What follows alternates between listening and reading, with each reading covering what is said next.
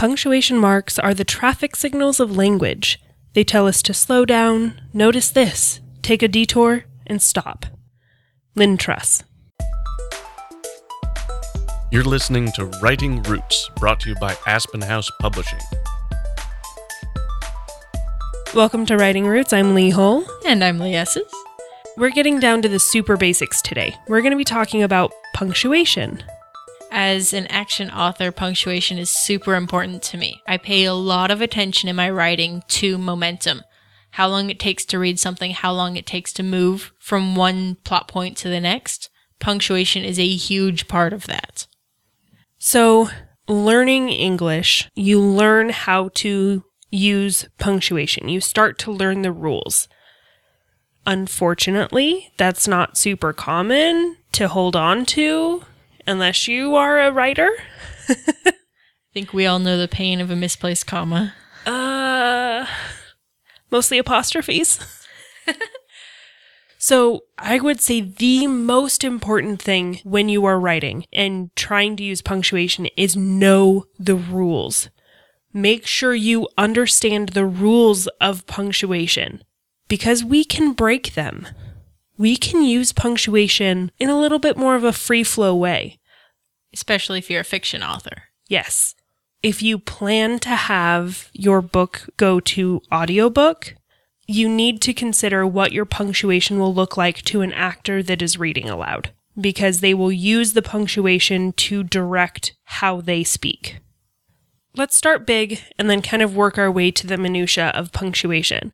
And we're going to be talking a little bit more than just the actual punctuation marks themselves, but kind of the general structure of what a story looks like. And that starts with paragraphing. So a paragraph is indicated by either a new scene, which a new scene is defined by a change in location or a change in time, or it's indicative of a response. Unless you have two characters doing something at the exact same time, you should have one character doing something one paragraph. When the next person responds, that's the next paragraph. With paragraphing, consider the mediums that you're going to be publishing. If you're publishing in an ebook format, you're going to want shorter paragraphs than a traditional publishing format. Luckily, those shorter paragraphs do translate well to traditional publishing, but if you consider the screens that people are going to be reading ebooks on, they're going to be narrow. They're going to be the width of a cell phone. Yeah, you can have one paragraph span several pages. So that's kind of a summary of how to do paragraphs. Let's break it down to sentences. I should have a noun and a verb and never start with conjunction, right? Yes and no.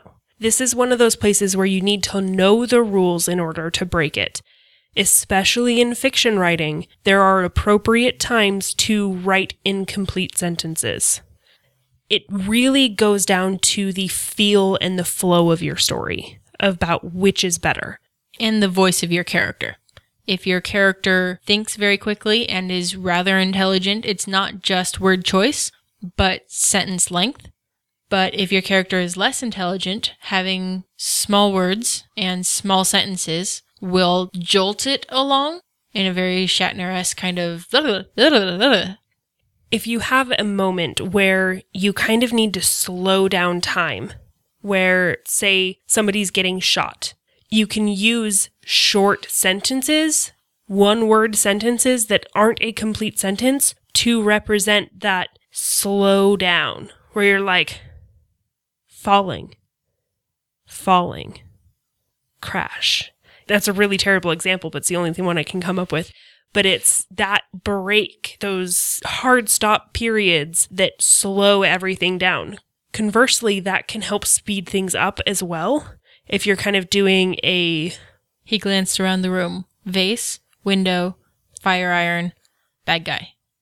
It helps speed it up. So it all depends on your word choice and what punctuation you throw in there. So, probably one of the most misused pieces of punctuation out there are the hyphen, the N dash, and the M dash. That's N as in Nancy and M as in Mary. The hyphen is used to connect words like mass produced or overachiever. That is when you are using a phrase as a descriptor. If you're trying to connect officer involved shooting, officer involved is describing the shooting. More than one word, you're going to hyphenate that. Hyphens are not the same thing as N Nancy dashes or M Mary dashes. I'm doing it that way because it's really hard to tell the difference between N and M when you're in an audio format. So when you are using an N Nancy dash, that is used for ranges. It's fairly uncommon in fiction writing. You'll see it a little bit more in nonfiction writing if they're throwing in like a date range or open ended range. You have 1934 to present. So that can connect both numbers and words. Not just 1984 to 1998, but January through October of 2019. And then your M Mary dash is going to be what you see in a lot When of your characters interrupt each other. Yes. You'll see it is the replacement for a comma. So if you're going to insert a different phrase into a sentence, you'll use an M Mary dash. And that'll be on either side of something that can be taken out. So after this episode, I'm going to go eat those chocolate chip cookies, which I got at the store, with some ice cream.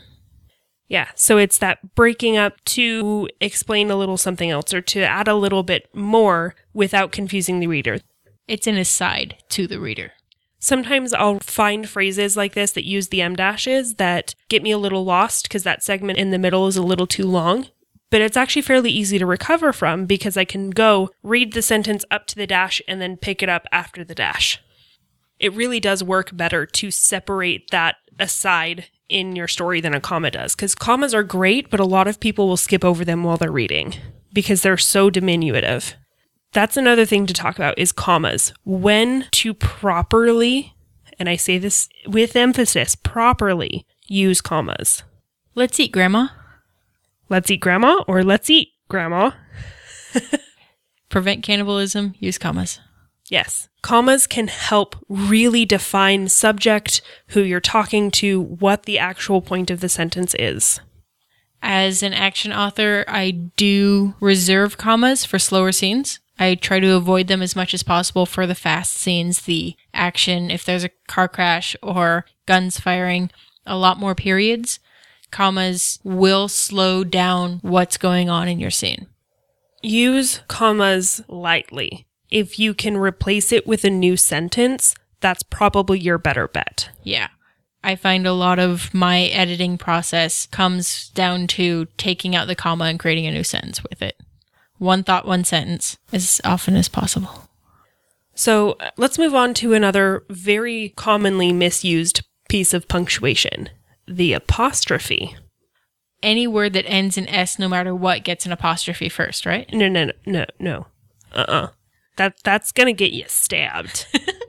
there are always exceptions to this rule. It's is one of those words that gets a lot of people.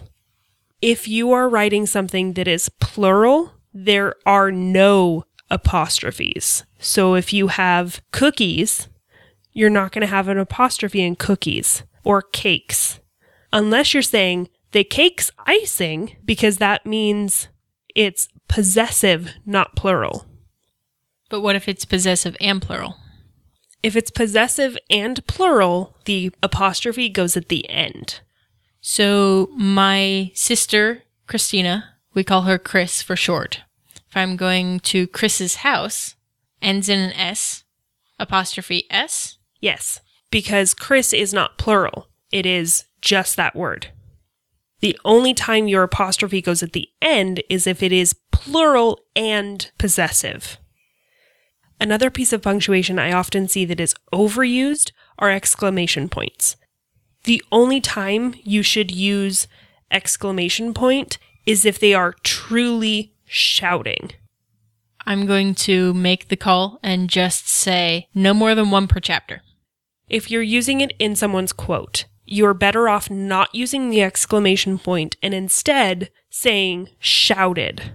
Be really careful about using exclamation marks too much because if they're excited, you need to represent that in your words, not in your punctuation. I would say basically everything we've said about exclamation points also applies to ellipses. avoid using them at all costs. If a character is trailing off into silence and not being cut off by somebody else, if they're trailing off into silence, maybe ask your editor about if there should be four dots or three at that point, because that will change. But if at all possible, avoid using them because it looks cheap, it looks amateur. The technical use of an ellipsis is to represent that there is missing content. So in fiction, this is not going to be something you're going to use very often. especially not to indicate a pause Commas or periods for pauses. or a dialogue tag. I often will use a dialogue tag.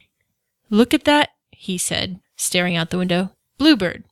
You're forcing your audience to pause to read the dialogue tag, and you're breaking up the momentum that way. So, again, what we are telling you are the technical rules of punctuation. Learn the rules before you start breaking them.